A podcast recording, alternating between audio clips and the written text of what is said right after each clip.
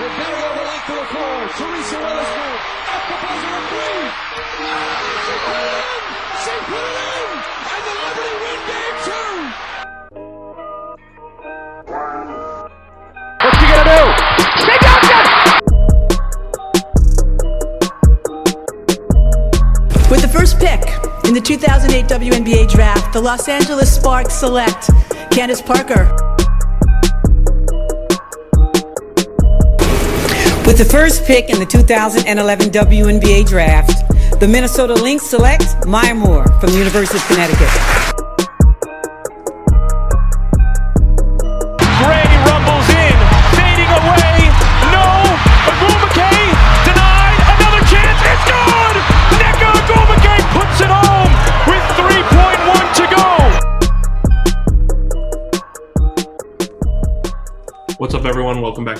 Edition, your bi weekly WNBA podcast brought to you by Outlet Pass and Sports Ethos. Just me and Bailey this week. Bailey, how's it going? It's going pretty good. How are you, Corey? Doing good. It's a Monday. It was rainy as all get out here, but yeah, it's rainy here too. A lot of uh, if it, it- like I know that I follow a lot of people from Detroit because of the Pistons. I know that they were getting hit with snow, so I guess I can't complain too much. I mean, yeah, it was thirty something and rainy here, but I'm not like I know I can get snow in my birth week. This is this is the week of my birthday, mind you. Um, so I know I can get it. I just don't want it. So as long as that holds out, I'll be good. Um, but yeah, other than that, everything is everything is good. We're somehow already into season preview week. I, I can't Yeah. like. It's a weird thing. It feels like the offseason's been going on forever, but also, I mean, pre- pre-recording, you mentioned that it's like 18 days or something until the season starts, and I'm just like, oh my god, like I can't believe we're here already. Like it, it feels like. I guess that the issue for me, and it's not even an issue. It's just the reason why it feels so weird to me is that I'm so used to other sports where the draft and training camp and stuff like that or are months before the season, and this is three weeks. So I'm like, wait, I just learned who's on which team. What are you talking about? The season's in a few weeks, but here we are. Yeah, and and with the W, at least in my time being a fan, it's like season ends, and those first couple weeks you're left wanting more and wanting more, and then it gets to the the stretch that's just like, oh, this is taking forever. Then you get to that like month and a half ish out, and it's just like, oh, that's six weeks and three days feels like, and now we're here. Yeah, it doesn't help that this comes at the uh the funny time where I'm counting down to my wedding as well. So like I'm also looking at the, the like the days until that, and I'm like, ooh, wait, if the W season's starting, I know I'm getting married around the finals of this year. That's soon. Yeah, you're, So- you're counting birthday to start and wedding to end. That's Well, one's like six, one's six days away, and the other one's 145. So a little bit of a difference, but you you feel the energy. the the concept here is the same. The the Yeah. time difference is substantial. Yeah. As excited as I am to get married, my finances would tell you they wish it was a little bit more substantial. But we're getting off topic. Uh, we're getting into that real life stuff. so uh, this week starts our preview week and or preview weeks. We're going to do four teams a week for the next three weeks, building up to the season. Um, this week we are covering the four teams that missed the playoffs. But before we get into that, I kind of wanted to uh, just kind of update everyone. The bracket finalized today. The I don't know Bailey if you even saw it yet. That our bracket that we've been doing for the better part of the last month went final, and Brittney Griner was the winner. I don't know if that's support for everything that's going on with her or the people think that she's going to be better than Candace this season or what, but Brittney Griner over Candace Parker in the finals was not something I necessarily saw. I'll take the win though. I got Brittney Griner with the fourth pick, so I'll take the win where I can get it. Yeah, absolutely. I have no issue with that. That's a strong winner. I mean, obviously, given the circumstances, you appreciate it a little more. But, you know, even when she's active and available, and hope, hopefully she will be for at least part of the season, you know, still one of the best players in the league. It's not like she, you know, that gave her any type of extra bump, but hopefully you know, we'll see her in the league this year at some point in time. That would be preferred. I think it's pretty telling that those are two of the players. Well, Kahleah Copper won the finals MVP. I think it's pretty telling those are two of the players that like carried finals teams last year to an extent. So I think that's kind of cool that it, it ended up breaking that way. But So let's get into it. For some team, for some people, if you've been listening to us in recent weeks, months, whatever, these are teams we've been talking about a decent amount just because for three of the four of them, they were the ones that were the focus on the top of the draft, and we've been doing a lot of draft coverage here. Let's get started with the Indiana Fever. I I find them fascinating. I don't know if it's because uh like as, as a draft person in both leagues I, i'm intrigued by the youth movement or what but i do think that despite how little people want to give them credit for finally choosing a path i think we're seeing them finally choosing a path and, and it's an interesting one um 6 and 26 last year worst record in the league but honestly there was a lot of times where i felt like they were i'm not going to say they were competitive enough to be a playoff team but more competitive than that they have wins against connecticut they were definitely interesting. Uh, what they're most known for from last season is moving on from Lauren Cox in the middle of the season, uh, Kaiser Gondrezick after the season, and then they traded Teaira McCowan in the free agency period. So you've seen them now move off of all, I believe it's all of them now, or at least the last three picks under Tamika Catchings, who is also gone now. Um, so a lot of turnover here. It's very tough. Like a lot of these teams that we get into in the coming weeks, we're going to be projecting forward based on what we saw from last year, growth from last year, seeing these players play together. There's not a lot of that with this team. They waived them at Cannon. They moved on from John Jantel Lavender. It's really just uh, Daniel Danielle Robinson, Tiffany Mitchell, Kelsey Mitchell, and the draftees. I like the pickup of Jasmine Jones. I think that's actually a low key. Like if, if you're going to be bad, take a chance on somebody type of deal. We talked about the draft a lot last week. It, to you, is the the draft picks the most interesting thing, or is there something else there that you find interesting about what this team is doing? Well, I think, like you mentioned, choosing a direction was huge for the Fever. Embracing that they're not going to be a championship team, embracing that they may not even be a playoff team. Like when you get into that cycle in a league, in any league, you have to accept it and embrace it. And that's when it turns around. And I think that's exactly what they're doing. They move some of their older players Teaira McCowan was an interesting move, but you get like you mentioned the first round, and you pretty much run the first round, and you come out with all these draft picks, and you have space for most of them. I'm not gonna say all of them because I don't know off the top of my head.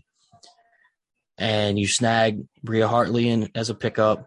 You got Jasmine Jones, who, while her skill set may not really move the needle for them as much, I think the intangibles she will bring will be huge because I know she's going to play a lot of passion, a lot of pride, which is something that, let's be honest, the Fever are kind of lacking at times. She'll, well, she's been through a season like this, right? Even though it was the bubble, like right, she's right. already she's. It's not like she's coming into this with any sort of mis like misconceptions about what this is going to be. This looks like that Liberty, not like in terms of like exact profile, but the level of youth right. and experience. This is like that Liberty team that she was on two years ago. Right, and she she'll you know she'll still embrace it, and I think.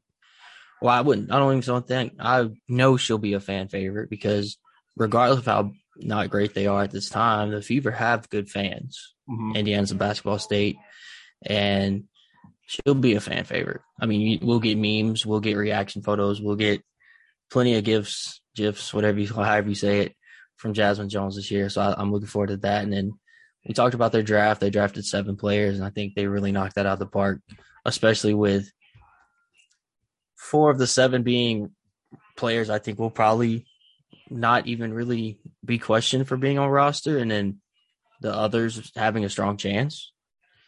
And you know they established a direction coming out of the Catchings era, and I think I think that's the most important thing and the most interesting aspect of it.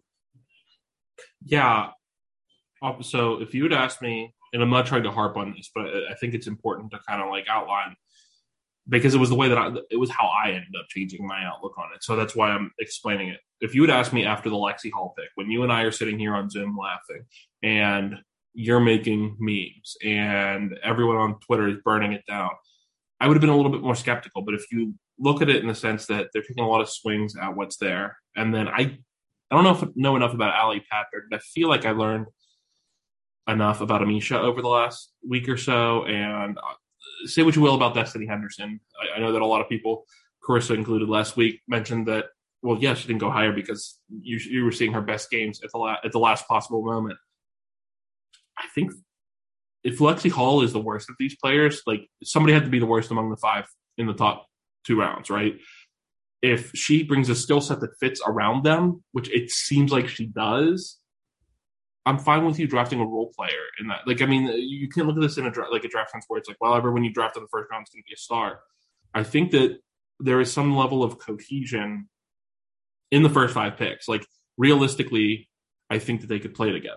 And whenever, like, not that you have to draft for fit, but whenever you're a team like this, it's essentially drafting an entirely new roster, drafting a team that looks like it could actually play together for some amount of minutes. Yes, you're going to get cooked because they're all rookies, but some level of they could grow together. That's interesting to me, and I like that's why I don't mind the Lexie Hull pick as much in retrospect because was there better value on the board at that time? Maybe, but I do think that the fit is very interesting. I I, I love NaLyssa. I do think it's interesting. I say interesting a lot. I'm realizing, but I do think it's kind of intriguing that. um So you're seeing all these training camp pictures from the last couple days, right? With training camps getting started. The only fever person I've seen is Destanni Henderson, which is interesting because they took four people in the first round. And the only one I'm seeing is Hemi. So I don't know how they're going to market this or build this, or if they're going to do something like the core five or the core whatever. Uh, to me, the biggest question right now is how long is Kelsey Mitchell on this team? I think that's a good question. I don't see you don't see a ton of in season trades in the double. I mean, at least not since I've been covering, since I've been covering. Admittedly, those are seasons that are marred by COVID and a bunch of weirdness and stuff like that. Is the in season trades a, a, common thing in the W at all, or what do you what, what, can you shed light on that? Not really. I can't think. Not a substantial one. I would say I can't really think. I mean, last be substantial, right? Because you remember, I mean, we had like the Dana Evans moves sure. and things, um, but of substantial level, I can't really think of the last. I would have to go back and look on across the timeline or something because I really can't remember the last one. But before we get too far away from the draft picks, I just want to ask you a quick question. Sure. A, pl- a player comp I was kind of thinking about. So we all scratched our head with Lexie Hull. What do you think her if you had to give her a ceiling comp in the W? Because I've been thinking about this and I know very little about her, but I know she can shoot and play the heck out of some defense. Yeah, yeah, that's. I, I, haven't watched enough film to like actually compare them, but right. So I'll say this. Um, I don't know if she actually profiles like this player, but I think that at her peak, if Indy was to get out of her everything they wanted, the so in, in a few years where they have other people on the roster, whatever, like 2022, 2023 picks, 2024 picks, if Lexie Hull is still on the roster and hitting her peak role, I think of something like a Riquna Williams. Okay. Okay.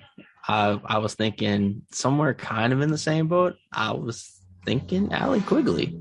I could see that. I, really great shooter, really strong, just bench presence, really smart. Kind of plays in the system. Mm-hmm. Again, I don't know how accurate that'll be, but the thought crossed my mind just knowing because I saw her in a few games. You know, she played in West Coast and late nights and stuff. I didn't see everything, but it's been floating around my brain. I wanted to ask your opinion on that when we got here. Yeah, and maybe this is me trying to. I'm really cool. I was in the. I was on the call, but like whenever I was in the call and and, and Lin Dunn was talking about her because that's I should have really taken like I didn't take good enough notes, and some of it was because I wasn't really paying attention to some of the people who I thought were going to be second and third round picks.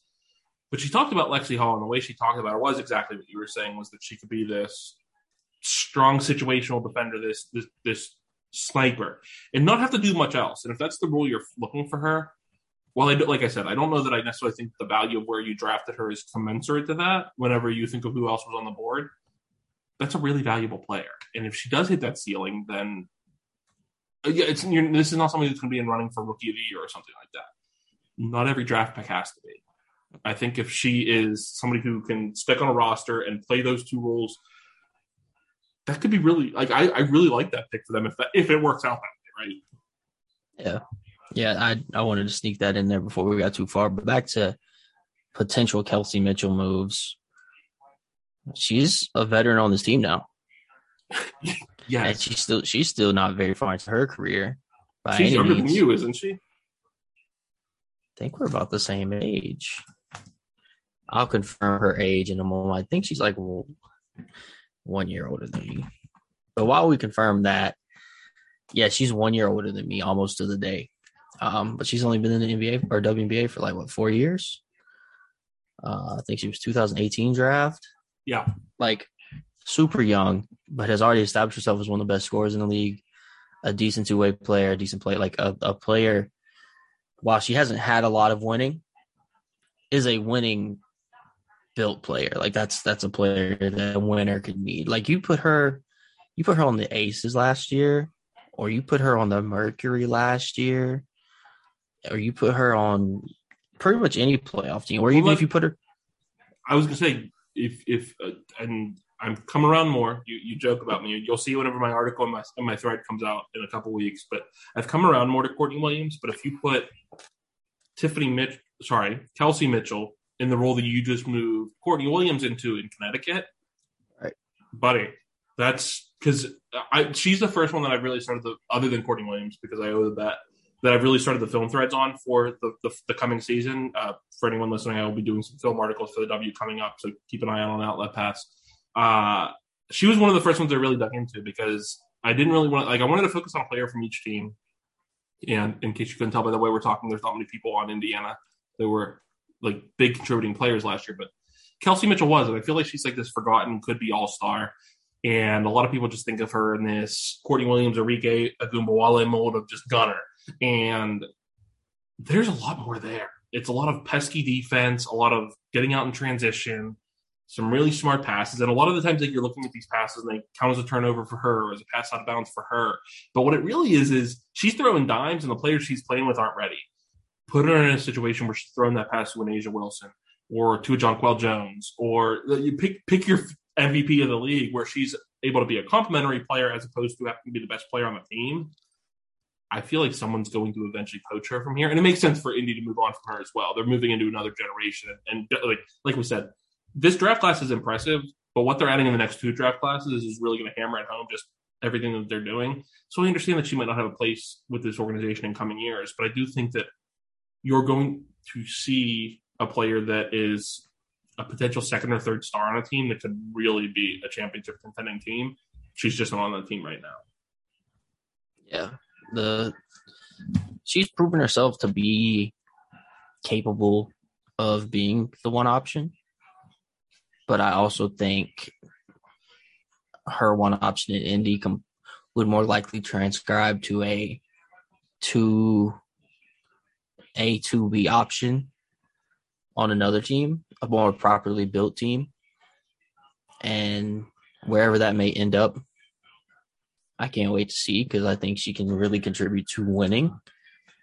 And I mean, again, she's young. Um, there's there's a chance that maybe she sees it through an Indy. There's a chance, but I, This is I, Corey's favorite question about the team. And it, this is someone would say that I'm being a hater, and I know she was just doing now also be a Hall of Fame inductor and inductee into this year. Not who do you think will last longer? Who would you rather see last longer in Indiana? In Indiana, Marianne Stanley or Kelsey Mitchell? Kelsey Mitchell. Because I'm I'm all the way in, and I would pull the plug now. I, I just all on due respect. Yeah, I just I don't get the vibe that she's there for like she's been there for a rebuild because it's been- bad for so long, but I just don't get that vibe. And I don't I'm not gonna blame her for all of the issues with rookies in years past, but Yeah, eventually you have to get somebody in there, one of these younger coaches that is speaking to the younger talent. You're seeing Atlanta do it. You're seeing uh it's not like the, it's not a tanking situation, but you saw Seattle do it. Like I, I think that Becky's a little like a little bit older than some of the other coaches, but you're seeing even Vegas do it. I just think that unless you're one of these like, I mean, let's be real. Let's keep it a buck. If you're unless you're Mike Thibault or Cheryl Reeve, I think it's you're seeing a new generation of coaches take over, and I think that it's fascinating to see. And I don't like that Indiana, which is supposed to be ostensibly one of this next generation teams, sticking with somebody from ten years ago. yeah. And I mean, Marianne Stanley's a proven good coach. Yeah, She's got, she's got a good track record, but I'm not hating on the resume. I'm hating on the future. Right. No, I, I understand completely. I think when you do such a change of the guard on the roster, I do think oftentimes, not all the time, but oftentimes the coach falls in line with that. I think this is an instance where maybe that is what's best. Especially when I see someone like Walt Hopkins floating around. I would love him. Not that I think he's an exceptional coach, but I just think he would fit them so much. Not, I, I, I agree. I don't necessarily think he's the exact answer, but I think he's a better fit. Yeah, I mean, and, and I thought what he was doing in New York had good potential, but they, I mean, if you get the option to go from him to Brondello, you take it every time. I get it. But also, I do think that he will likely end up somewhere else, even if it's just as an assistant, and Indy would be a good spot for that. Yeah, that's just if it between wanting to see the young talent and what I just that that's that seemed to be like the last straw for me. I, and it's from a team building perspective. I don't like when I think it's always just messy when you remove the the executive, but you don't remove the coach because you know. And I know Lin Dunn might be a little bit of a different situation, but you just have to assume that the executive is going to want to have their person in place. So it, it, creates a sort of like limbo situation. I think if you're molding young talent, you don't really want to. They're already in enough limbo as it is. You don't want to create extra variables of chaos. You know what I mean? Right. We'll get into this more when we do the overall league preview, when we do standings and stuff like this. But as the host, I have to ask the, the one question that I'm going to that I'm to end. I'm not going to ask where you think they finish in the standings for every team, but I think that for this one, you assume this will be the worst team in the league again this year, correct? I assume they'll be the worst team in the league, but a, mo- a lot more watchable in a Yeah. way. Like you said, a lot more exciting. And also, I just think it'll be a much better losing season, if that makes sense. They They could win less games and be a lot more exciting Right. for the And I- future and, as a product. and I, I don't I'm not gonna say they won't get blown out, but I don't think they'll get blown out as much. I I would I, I don't know. I think I think it'll be one of those good losing seasons where, you know, fans are allowed to see the potential of their team and even us as not solely Fever fans, but as fans of the whole league, we'll see like the Fever are coming back. Mhm. Yeah, I'm. It feels very to do the cross league conspar- comparison Thunder esque, where it's like you can fall in love with these young players now. I'm not going to tell you they're all going to be here in a couple years because we got at least two more draft classes where we're going to probably not have four first round picks, but be one of the major players in that draft. And the next couple drafts are supposed to be even better than this draft was. So just least enjoy the the ride, enjoy the growth, and I I do think that in a couple years it's going to be, and by a couple years I probably mean like three years. It's going to be very fun to be a Fever fan if this goes according to plan. Absolutely. Absolutely. It'll be they're setting up for an enjoyable return to glory. Mhm. So And it's interesting, and again, to make the cross cross league comparison, it's, it's coming at a time where it's probably good to be a tanking team, right? Because you have these where, where in the NBA right now it was like last year's class was okay. You had the Cades, you had the Evan Mobley's, you had the whatevers, but then this year was supposed to be pretty high on if you like Holmgren and Paolo and all that stuff. And the next year is when you get Victor. This like and, and Scoot and stuff. And then in this league, it's like, well, you like this year with uh with Alyssa and Howard Ryan. and Melissa Smith, but like, we got Paige and Caitlin and and and and oh yeah, Boston coming Boston. up. Like there's there's a lot of like future faces of the franchise. at Haley Smith, like it's just. I think that they're in a place where they can. They've set themselves up by bottoming out to be players in the next in five years from now, which is not the worst place to be. If you're going to be bad, you might as well have a, that strategy. Right. And I, I think to your point, like these drafts come out have a lot of star power. They'll have a lot of ideally a lot of fans pouring in with them because these are really high high ranked college players and well known college players. But also I think after looking a little further, I don't know if they have the depth of these drafts.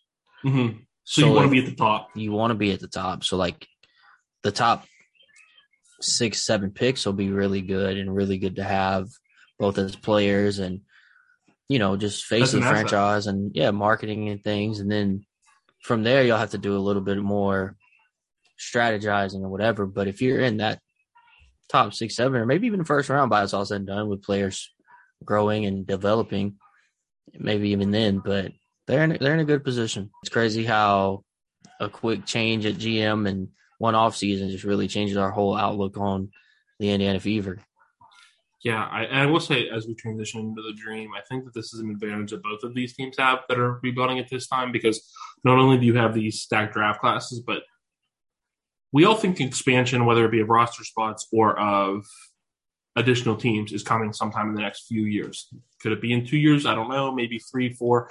But bottoming out now before they add in those expansion teams that would also occupy theoretically a high pick. So you're not even competing with them for this. You're competing with the rest of the teams that are fighting for the playoffs when it's just you and the fever or you, sorry, you and the dream that are competing for these bottom two spots. That's a good time to actually be like it's strategically a good time to be doing it. Right. In a Let's year that everybody else went up, Yeah. went all in on being up, you go all in on being down. Yep. Yep. Yep. Yep. It's a good time. You zig when everybody else zags, and there ain't nothing wrong with that. I agree.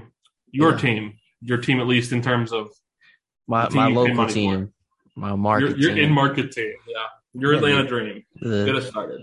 the fantastic Atlanta Dream. Well, the Dreams off season started with a ton of money in free agency, new ownership group, or not necessarily ownership group, a new front office group, and we all thought there was going to be fireworks. I mean, we all were thinking, oh, what if they make a play for Jonquel Jones or Kahleah Copper or Tina Charles or Liz Cambage? What? They ain't do none of that. Diamond DeShields was guaranteed to go there. Yeah, everybody thought Diamond was a lock, and they were like, "We don't even want Diamond." They literally still was like, "Oh, we don't even want Diamond." But what they did do, secured Mo Billings, got Tianna Hawkins, Megan Walker, Kia Vaughn, signed one of my favorites, Nia Coffey, sent Chennedy to LA, getting Erica Wheeler back, the 15th pick, which turned into Naz Hillmon, and a 2023 first next year, which given LA and their outlook for next season, pretty darn good pool. And you draft no brainer and Rhyne Howard with Naz at one and fifteen. I think that's a pretty good off season. And you still kind of have a lot of flexibility going forward. You move Chennedy, who that situation has been still really muddied, but seemed like maybe the bridge wasn't as returned as we had hoped, and get a lot of players that maybe fit your your future plans a little more. Even if they don't, they'll help you build a culture under your new group. And I would like to say they probably will be second worst in the league again. But like you said, we're set up much better down the line. And then you've got more room for Aari, who was their top pick last year to play and develop her game and show what she can do.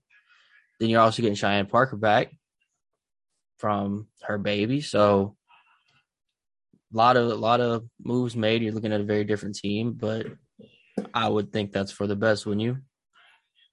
Yeah, I'm interested. I if you had asked me after free agency, I was disappointed, right? Because we hyped it all up like it was going to be something crazy. Right. If you, but like if you just take everything else out of it and just tell me the draft, I'm like, good lord. But like, so it, it's very like I I- think that now that we know the path, I like it a lot more. You know what I mean? Yep. Yep. So- I agree. And uh, all jokes aside, as somebody who is a season ticket holder, if you tell me every day, even if you were, I know obviously Nia Coffey and, and Eric Wheeler are people you like because a Sparks fan, but if you just tell me every day that I get to come in and I get to see Aari McDonald and Rhyne Howard and Naz Hillmon, I'm like, sign me up. And like we just said about the fever, I think that it is interesting. Like we all thought that they were going to be jumping up, trying to push for the playoffs, trying to be the next big thing because you often see that with like the new ownership group that took over just before last season. Um, Right. You you typically see teams like that just try to push all in immediately, and I actually kind of like that they are going. I'm more of a get some real adults in the room, but also draft players and.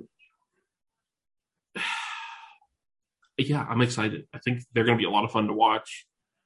They're in that same Indiana boat where I don't think they're necessarily going to be very good, but I think they're going to be a ton of fun to watch. Yeah, and they they didn't really sign any ludicrous contracts. Even the people they did sign weren't signed to anything outrageous. Mhm. And I thought that was really good. They didn't spend the money just because they had the money. Yeah, like I think they would have done it if any of those top tier people that they probably called would have been like, yeah, I want to play with the number at the time three pick, but when it ended up being the number one pick. But they weren't going to be like, well, options one, two, and three backed out. Let's go with options four, five, and six. They're like, no, we don't have to spend it all this year. We'll take the chances when they come. If they don't come, then we'll stick to the plan. And I think that's signs of something very smart. I'm not surprised of that with Dan because of what he did in in Vegas, but I'm interested. What do you what do you think about the coaching situation? I think it's I think uh, Coach Wright is a really good fit. I'm curious to see what she comes out and implements, but mm-hmm. I think it's a really good fit from a cultural standpoint. And I think she'll do a really great job with just setting them up for the future and establishing what she wants and expects from a young team. So I, again, I'm not super familiar with what she does on the court in terms of how her teams play offense or defense or anything like that, but I know enough of her to know that off the court, they will be very, I don't want to say disciplined, but there will be a lot of chemistry. There will be a high standard of expectation of action and behavior. And I think that's just as important as the X's and O's. Just as important. So I think I think that's a good start for them. She seems very locked in. I've seen different clips of her from training camp so far talking and just talking about being locked in and focused and trying to build with the group and all those good things. So that's really good.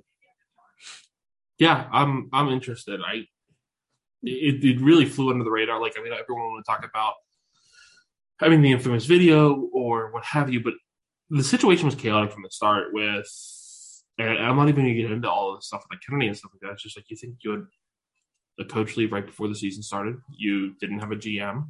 So you had three coaches last year, no GM. And one of the more, it felt like a lot of the season where a lot of the players were auditioning for whether it be to stay or to go somewhere else rather than actually trying to contribute to success for that team that last season. So I do think that there's going to be a level of cohesion this year that is a step up. And obviously, like you had an all star last year, and Courtney Williams is no longer there.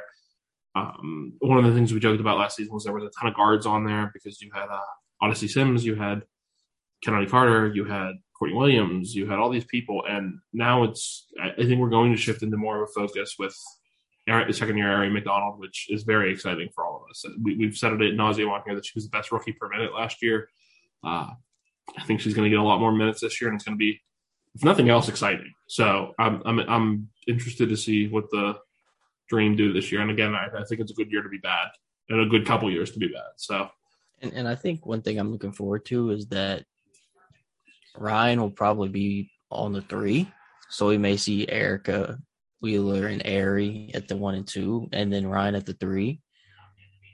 And that's incredibly exciting. I think alongside Mo Billings and probably Cheyenne Parker, that would that's a starting five that will likely give up a lot of points, right? Mm-hmm. And they mm-hmm. might that may not be their starting five when we get there. yeah.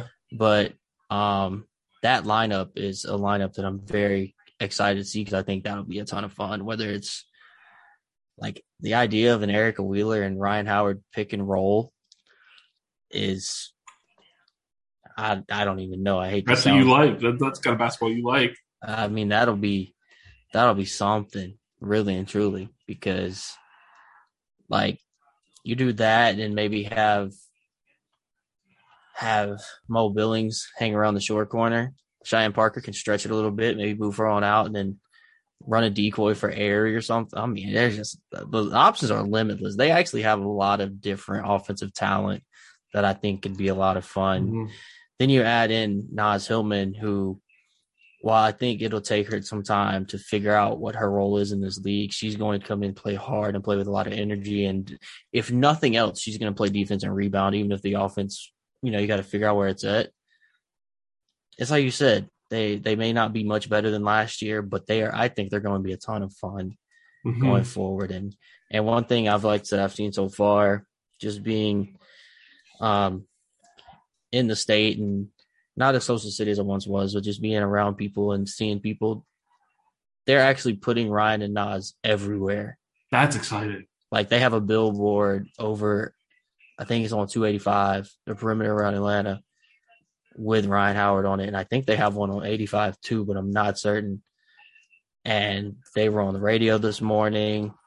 They're doing all these different like things with them. Those are just some I've seen so far, but that is already a level of effort and investment that we don't always see. We don't always see, and and with all due respect to both of these ladies, they're not players that necessarily have that pull without a little bit of extra effort. Like A'ja Wilson, everybody knew A'ja Wilson, whether you were in the women's basketball space or not, or Candace Parker, everybody, Maya Moore. Like they don't have that, but they still have incredible personalities, incredible energies that should be promoted and marketed and are being promoted and marketed within the first two weeks of them being on this team. And I, for one, am incredibly excited about that because that not only is important for growing the game and the team, but those are your those are your two cornerstones from this year, and I think could be your two cornerstones going forward. And I don't know if it's Renee's doing as a former player or whose choices this is, but I think the combination of Renee and Dan, and there's obviously a lot of other people involved, but you've seen Renee on the court and then, or sorry, on the court as a player and then off the court with all of our other ventures, and then Dan building up the aces. And I know he has right. other with it, but the aces, like you've seen that these are play, these are people that know how to build a successful, if not basketball product, which they've both done also, but just a successful like marketable product. And I think that this is a different. You're entering a different era for them, and I'm, I think that's very exciting.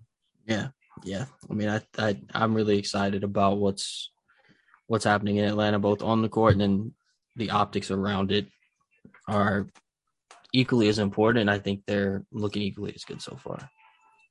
The rare positive dream outlook, which is, I like, if nothing else, I think that for these two teams, because I think they're in a different class than the rest of the teams we're going to be talking about, whether it be this week or going forward. But if you're not somebody that it, like us is going to watch every team every night, which we're sickos, we'll probably watch almost every, every team every night.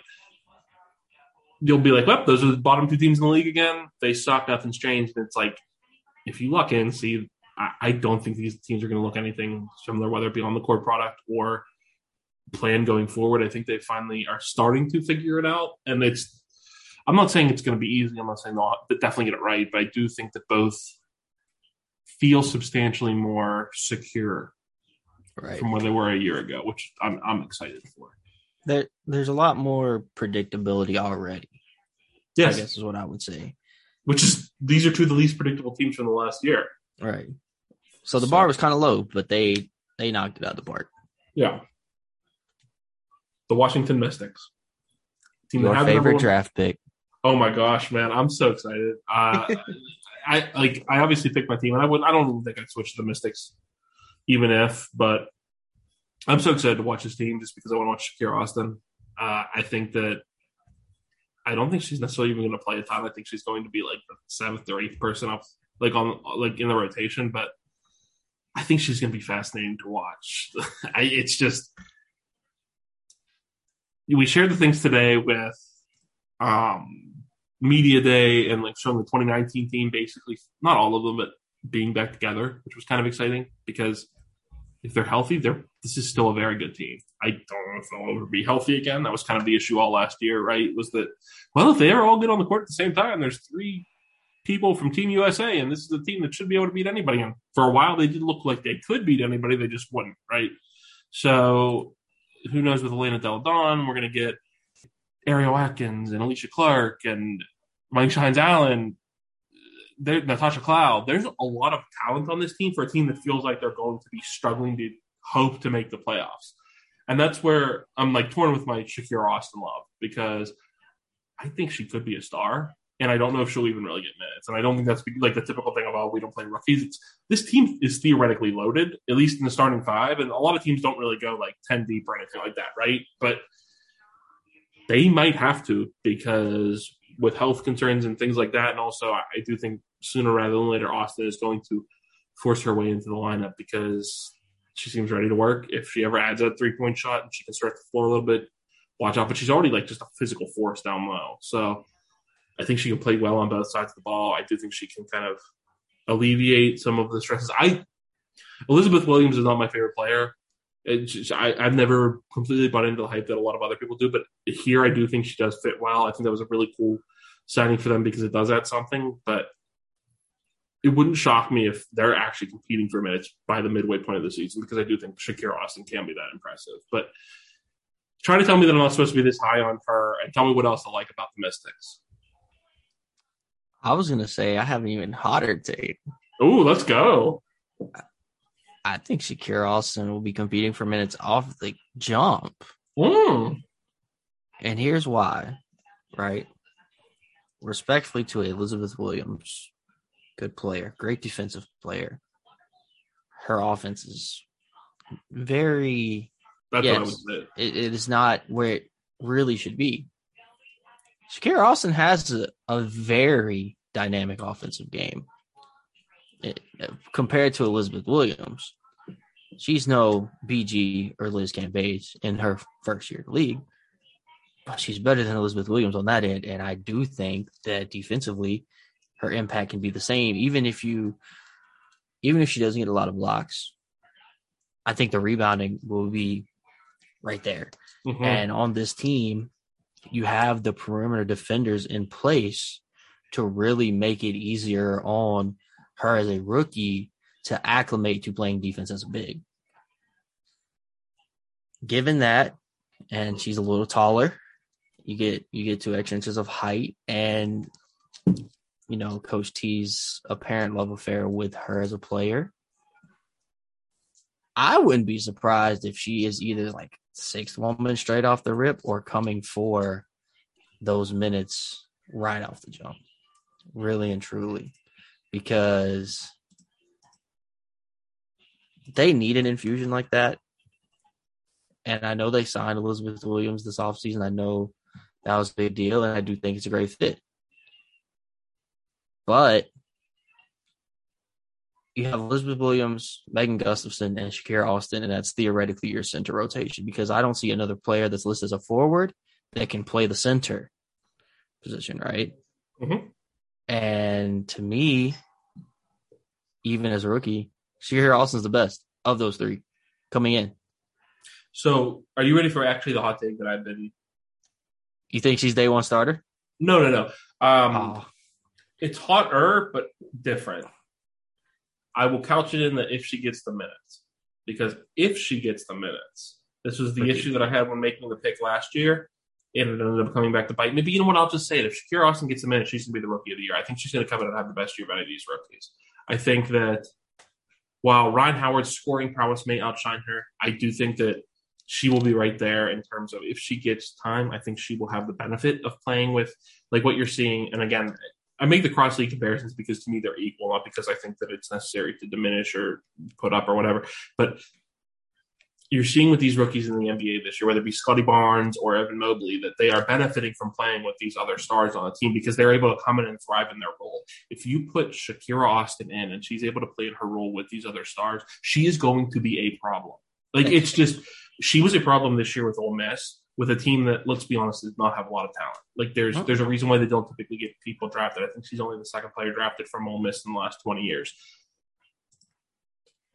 Look at those names that I mentioned, Bailey. There's a there's multiple team US like Olympians on this team, not just like all star like Olympians. And I think that if she is able to beat out these players for minutes early on, I, I just I don't see it. Like I, I know that it, it's very. I, I think that Rhyne Howard would be the betting favorite right now because she is going to be given the keys from day one. If you give the keys to Shakira, I think she's right there. I, I do think she's legitimately that good. And I, and I think it begs the question: if both players have an equal impact, you know, it's kind of like we talked about in the group chat a couple times with John Morant, Trae Young, etc. But if they have equal impact and one team just happens to be better than the other, would that be held against her? I don't typically think that rookie of the year should matter with winning, but just because typically if you're a high level rookie, you are drafted into a poor situation. I agree. But if it's a tiebreaker, I think it matters. And I do think that there is a chance that Shakira Austin has a very comparable resume while also pushing for a playoff seed. Whereas I, we think that Rhyne could be. I, I don't think that Atlanta or Indiana will be pushing for anything other than lottery balls. And I do think Right. the Mystics will end up missing the playoffs, but I do think that they will be competing most of the way. And if Shakira Austin is able to put up a similar resume while also like on a team where the, the teams they're playing against are locked in every night, then I think that that goes somewhere towards a tiebreaker. So that's I'll, I know like I don't think most people will pick her, but that's I, I legitimately believe that she has a chance for rookie of the year. You think the Mystics makes the playoffs? Well, yes, because I think the team that what Why? how many teams do you think are going to fall out from last year? I guess is my question. Because to I- me, it's probably one. I don't think it's necessarily another team falling out of the play. I think the Mystics are going to force their way into the playoffs. Sure, sure, sure. Okay. Well, I, I don't necessarily mean that in that regard. I just mean like if you tell me that. Okay, we can. I mean, we can go through it, right? I think that Vegas, Vegas. I think Connecticut, Connecticut. Even though I'm down on Connecticut from last year, I still think they're a playoff team. Obviously, Chicago. Chicago, Phoenix. Don't you even sit here and pause on Phoenix with me? No. I'm not. I'm not. Oh, okay. I I'm thought not. the look on your face. I was like, he's not going to sit here and yeah. Uh, LA, Phoenix. Phoenix. I think. Oh, that's what I'm saying because I think LA is a playoff team, Yeah. no doubt. Yeah, I don't think there's a doubt about that either. You're going I to tell me I, I would pick Seattle to make it over Washington, but I think they have some of the similar some similar concerns. They uh, did I see where they won't have Mercedes Russell for the first little bit coming straight out the gate. They have a really hard schedule. They can, So similar, yeah, similar concerns. Okay, you They- know, I think they get behind early. I mean, it's not impossible. But uh, I I when think when I Dallas is- when I made my is vulnerable. when I made my statement, I was thinking Seattle or Dallas, and Yeah, I think maybe I- both. I think Dallas is out. I do. Okay, I think I think New York is stays. still in. Yes, So to me, and I think I think Dallas or Seattle, and realistically, I could see Dallas and Seattle. Okay, can we talk about the elephant in the room too? There's a very solid chance Minnesota doesn't make it. I don't care how high people are on that team. I think that Napheesa Collier missing almost the entirety of the season, if not the entire season, probably the entire season because she's slated to give birth at the end of May.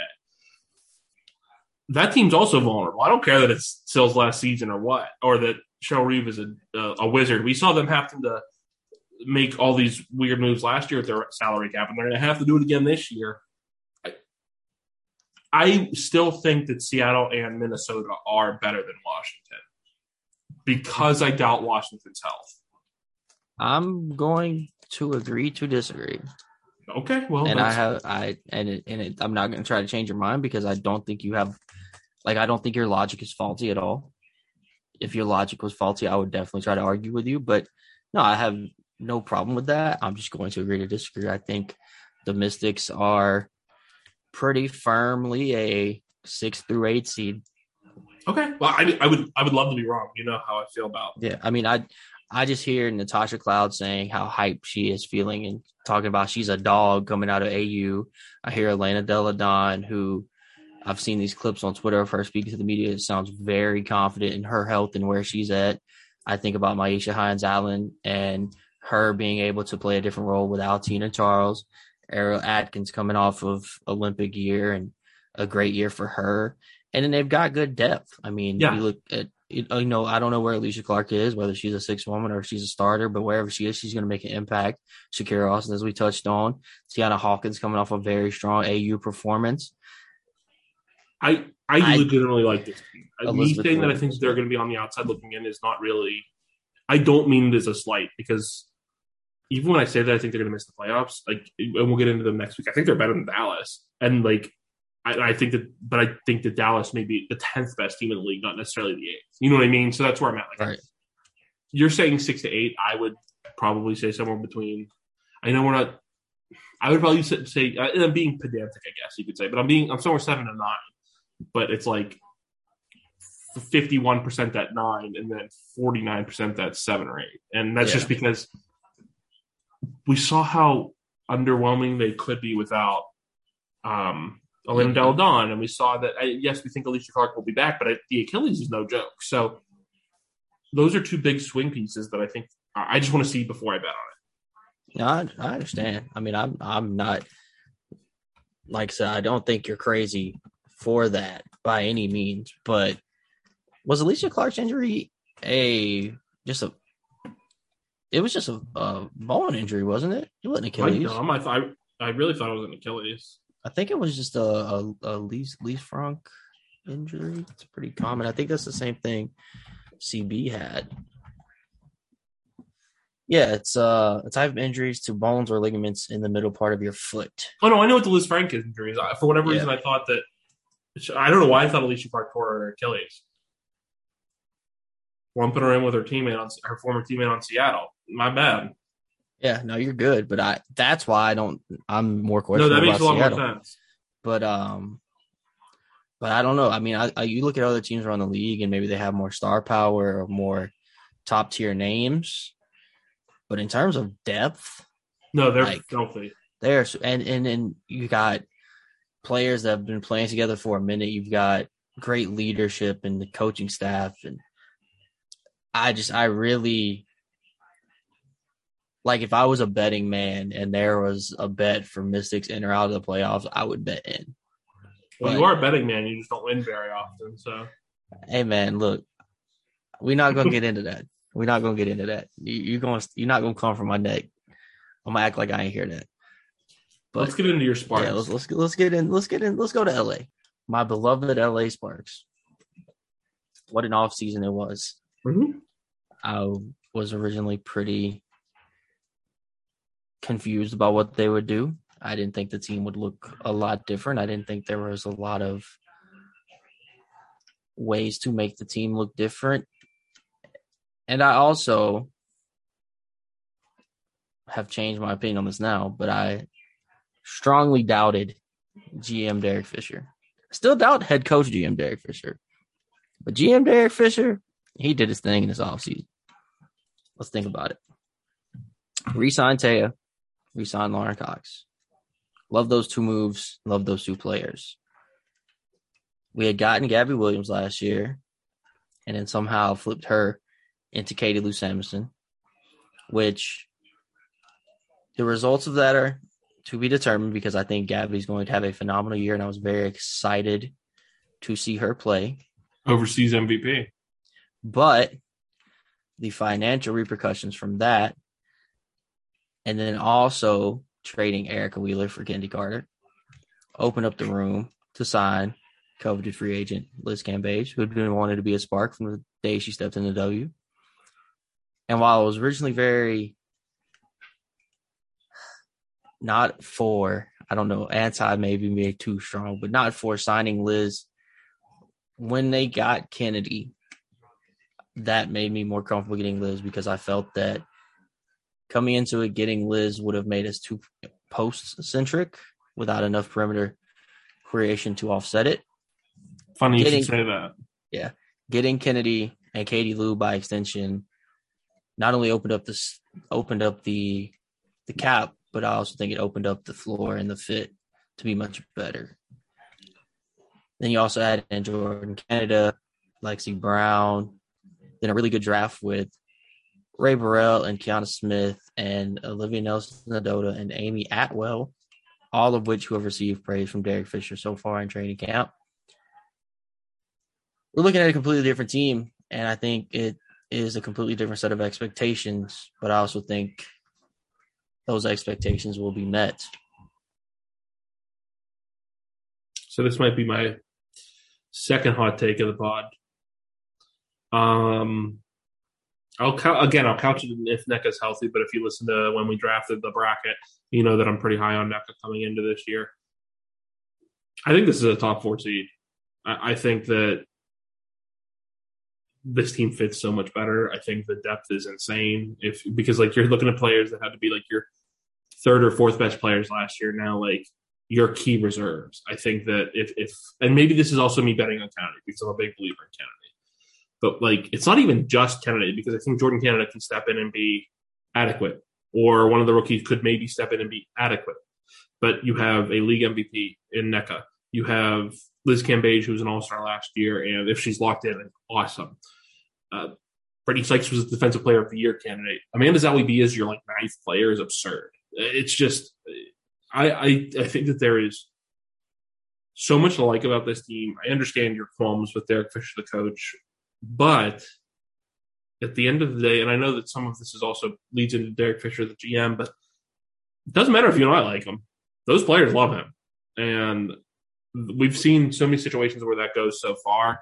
And I think uh, even you and I, who are pretty Team Chennedy, and I, I, I, now that you've come around more to Liz being there, Team Liz, we can admit that there are some combustible personalities in this situation. I think that having a coach that you love and respect goes a long way in that regard. And having a voice in the locker room and Nneka goes a long way in that regard. And a beloved teammate, Amanda Zahui B, who seems like everyone's best friend, goes a long way in that regard. I, I think that I, I, think this team's going to be very good. I, I, I think they established a defensive identity last year. And now you had so much offensive firepower that there's a chance that this is a team contending for a title this year. Yeah. And you know, you touch on the way the players respect Fisher as a coach, and my qualms with him mostly lie on the court. Off the court, everything seems very good. He's established a great culture. I've heard multiple players who, like Nia Coffey, who kind of revitalized her career and talked about the culture he had in place. I have, I really only have issues with him as an X's and O's coach more than anything at this point. Um, I do think he needs to improve in that regard. And I'm holding out hope that he will, right? But as a GM and as a culture setter off the court, like those are things that he's been very, very good at. And it's taken me a while to really kind of give him that credit, but I also had to, I had to see it, you know, I had to see it through. Mm-hmm. Um, and I, I can admit where I was biased or wrong on that. I have no problem doing that because I was, really was. I thought it'd be a dumpster fire when they. And you know, I was with you. You know, I did not lie. I was yeah. right on board making the jokes about him as a coach and all yeah. that stuff. And I think he does still have to prove some of the coaching things, but I do think he is. I think last year, you know, you could tell that he had come a long way in that regard as well. Because yeah. while the offensive X's and O's left a lot to be desired, you know what else did? So did the roster after Nneka went down and Chiney went right. down. So I, I, don't think that's all entirely on his coaching. Like, yes, you would like it to be better and you like it to adjust, but I think that it's it's hard for me to say this is the most talented team that he's had because uh, two years ago we had Candace Parker and Chelsea Gray and Riquna Williams and Nneka Ogwumike, but this is not that far off. It's I, I might make the case that it is. You think it, you think it's far off? no, I might make the case that this is the most talented team. Yeah, I, I like the fact that it's even a conversation is just, it, it, like I, I, told you last week on the pod, and I'm gonna say it for the rest of the season. I think he is the executive of the year unless something changes because I think what he did with this to build this team into it, like I don't think enough people are talking about it, a legitimate title contender this season. Yeah, and, I'm a, I'm a fan of the Connecticut Sun. I think they're better than the Connecticut Sun this year. Like I just uh, I didn't mean to cut you off. But. No, no, no, no. I'm just I'm, I'm, rambling because I don't even know how to describe what I like. I, I legitimately think that this could be the only teams that I'm confident that I, that will be better than them are, and I'm not even confident in Phoenix because of the the Griner situation. If Griner was here, I think that I would be confident that Phoenix would be better than them, and I'm confident that Chicago is better. Than them. Other than that, I'm not 100 percent sold on anybody else being better than them. It's interesting those two teams you named because without BG, I'm not as no, yeah. Phoenix. But I, I was also thinking about it as well, and like, and again, it, it's such a tough subject to touch on. I really don't want to sound like I'm not worried about Brittney or anything like that, but. Uh, the the fact of the matter is, is that we don't know when or if she'll be back. Yeah, and that'll be hanging over as long as she is gone. But opening up the post for Tina Charles is not a bad fallback option whatsoever. No. And again, I don't know how this will be received. I don't mean to be that guy, but looking forward at what's in front of us, they're still going to be really good. I mean, that's all we can do, right? Is look forward. That being said, I'm still not sold on them as a title contender, but I do think they will be a great regular season team. Chicago, I'm not. I think they may be a better team, but I don't know if they'll have a better record. So I don't know if they'll have a higher seed. And then another team that comes to mind for me is still Vegas. Yeah, I really like Vegas. I But I'm just maybe, and it's probably irrational, but I'm hedging my bets against Becky because I do think I love Becky, and I think Becky's going to be very good. Do I know that she's going to be very good this year? I'm not sure, and I do think that they're like we are all pretty completely bought into A'ja at the five, right? For spot minutes, not full time. Who's there? Who's who, who's going to be their five that plays the most minutes? Then? That is a great question that I don't know the answer to because I've wondered about that rotation at the same time. And that's and that's where my concern is because even if so, like you said, even if Phoenix doesn't have BG, they have Tina Charles, and I know that she's not a traditional center necessarily, but she's going to body you down there. And whether and LA has size now, and Chicago has size, and Connecticut has size, so that's just like I think it's going to work, but I think that they are their roster is constructed in a way that they have to be more dependent on it more regularly than I am comfortable with. So that's that. That's why I meant I don't mention them necessarily as higher. But would it would it surprise me if they were better than them in the regular season? No, but I, I the, the, point of the end of day is I think this Vegas or this Sparks team is extremely threatening. Yes, no, I agree. I think I think the Sparks will easily be a top four or five seed without really any type of trouble.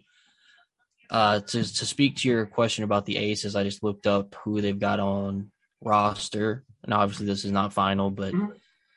they've got Kalani Brown, great AUC, great AU season, looking maybe reestablish footing in the W. They've got Nancy Mulkey at training camp, who is six foot nine, rookie, but still at training camp. Kiah Stokes, and then they used their draft pick on Faustine Aifuwa from LSU. yeah, yeah. So those are the four players listed as centers on their roster. And then obviously, I do think it's possible. I think a great alternate lineup for spot minutes. And when I say spot minutes, I'm thinking 12 ish a game would feature A'ja at the five and Dearica Hamby at the four. I, I love you know I love that. You know I'm on the I'm on the same page, but against these teams that are able to throw like legitimate size against you for the entirety of the game, it makes me nervous. Yes, I don't I don't like the idea of running it for the full game, especially against a Liz or even a Tina or you know any anybody of that nature. I wouldn't even like it against a team like the Liberty who are heavy on the PNR and things like that. So I I really I really like it as an alternate lineup to use to establish momentum or shift the momentum or go on a run. And I do think if it works, then maybe you could see it longer term. But I don't think it's a full game lineup. I don't think that is a good expectation.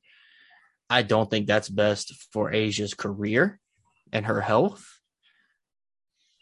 So we'll see what what Becky thinks, but that that's my personal opinion. That being said, to your point, their their center rotation is a bit questionable. Now, We'll- we'll- we'll be a have to see team would end up nabbing Amanda Zahui B if she's one of the players that's not able to stick in LA because you have to assume that eventually somebody, something's going to have to give. But that's down the line. Something's absolutely got to give, and I really, again, I've said it before. Like, does LA trade AZB? I think she's on the Like, list of people that you could see getting moved. But also, someone pointed out to me that she doesn't start on her overseas team. So I actually don't know how big of a deal that is to her because I didn't know that. I I just Um, assumed she did. That's interesting. yeah, I knew they had a good team over there, but I didn't know she didn't start.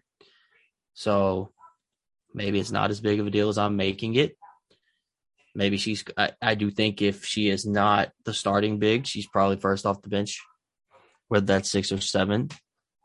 Um, but it's just a lot, a lot for LA, and we didn't even touch on future Sparks MVP Arella Guirantes. Like That's that's what I mean. Like this team is. I, I'm so excited for what this team is going to be, and I feel like not like even though you're a fan of them, we don't talk about them a ton. Like throughout last season, they were one of the best defensive teams in the league, and Arbeloa was dope, but we didn't talk about them a lot. And I think that that's going to change this year because I do think they're going to be one of the more fun teams to talk about. I think they're going to be entirely different looking. But if everything clicks, I think they're one of the most volatile, dangerous teams in the league. But Yeah, and I and I think one thing that makes them different, going back to what we talked about, Derek Fisher, he has been so adamant about valuing all twelve roster spots throughout his career, Yeah. and that is something, especially this year, that a lot of teams seem to be kind of differing in opinion on, going for the super stack top eight type thing, and then just filling in with vet men's or rookies or whatever. That's not going to be the Sparks, and again, this is GM Derek Fisher side, and I agree with that. I appreciate that, especially for a smaller league that I want to see have as much growth and security for these ladies playing. So I agree with him 100% on that, and I'm curious to see how that affects this training camp because they have a ton of players at training camp. I think they have 17 or 19, like some some really high number. And I do think of the four draft picks, I think all of them could make a case for being on the final roster, even over some of the players that are in training camp. yeah, And since he values all 12, I think that would be beneficial for both parties to have a rookie or two down there, especially when, you know, he was asked, and I've talked about it on here before, the, the kind of height gap on the wing.